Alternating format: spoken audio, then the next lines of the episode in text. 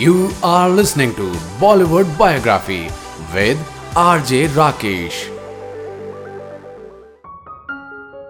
व्यंग्य विद्या को नया नाम देने वाले शरद जोशी ही थे वे भारत के पहले व्यंग्यकार थे, जिन्होंने 1968 में पहली बार मुंबई के चकलस के मंच पर, जहाँ हास्य कविताएँ पढ़ी जाती थी, गद्य पाठ और हास्य व्यंग में अपना लोहा मनवाया प्रतिदिन परिक्रमा और किसी बहाने।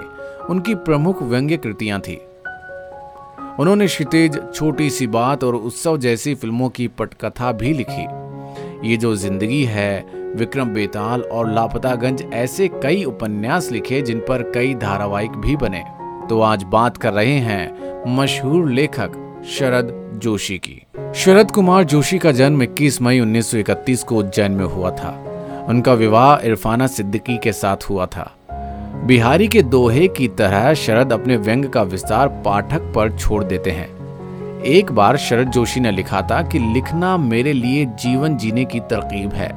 इतना लिख लेने के बाद अपने लिखे को देख मैं सिर्फ़ यही कह पाता हूँ कि चलो, इतने बरस जी लिया।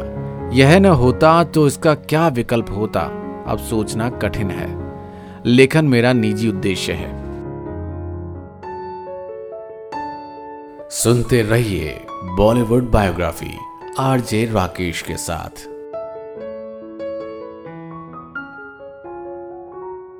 दोस्तों, मैं हूँ राकेश और आज मैं बात कर रहा हूँ शरद जोशी के बारे में। शरद जोशी ने अपनी स्नातक की शिक्षा इंदौर से ग्रहण की और मध्य प्रदेश सरकार के सूचना एवं प्रकाशन विभाग में काम किया। लेकिन अपने लेखन के कारण उन्होंने सरकारी नौकरी छोड़ दी और लेखन को ही पूरी तरह से अपना लिया। इंदौर में रहते हुए समाचार पत्रों और रेडियो के लिए लेखन किया। इंदौर में ही उनकी मुलाकात इरफाना सिद्दीकी से हुई, जिनसे इन्होंने बाद में शादी की। आरंभ में कुछ कहानियाँ लिखी, फिर पूरी तरह व्यंग्य लेखन ही करने लगे। उन्होंने व्यंग्य लेख, व्यंग्य उपन्यास, व्यंग्य कॉलम के अतिरिक्त हास्य व्यंग्यपूर्ण धारावाहिकों की पटकथाएँ और संवाद भी लिखे। हिंदी व्यंग्य को प्रतिष्ठा दिलाने वाले प्रमुख व्यंग्यकारों में शरद जोशी भी एक हैं। इनकी रचनाओं में समाज में पाई जाने वाली सभी विसंगतियों का बेबाक चित्रण मिलता है। शरद जोशी के व्यंग्य में हास्य, कड़वाहट, मनोविनोद और चुटीलापन दिखाई देता है, जो उन्हें जनप्रिय और लोकप्रिय रचनाकार बनाता है। उन्होंने टेलीविज़न के लिए ये जो है ज़िंदगी विक्रम बेताल, सिंहासन बत्तीसी वाह जनाब, देवी जी, दाने अनार के और ये दुनिया गजब की, ऐसे धारावाहिक लिखे। उन्हें चकलस पुरस्कार से नवाजा गया।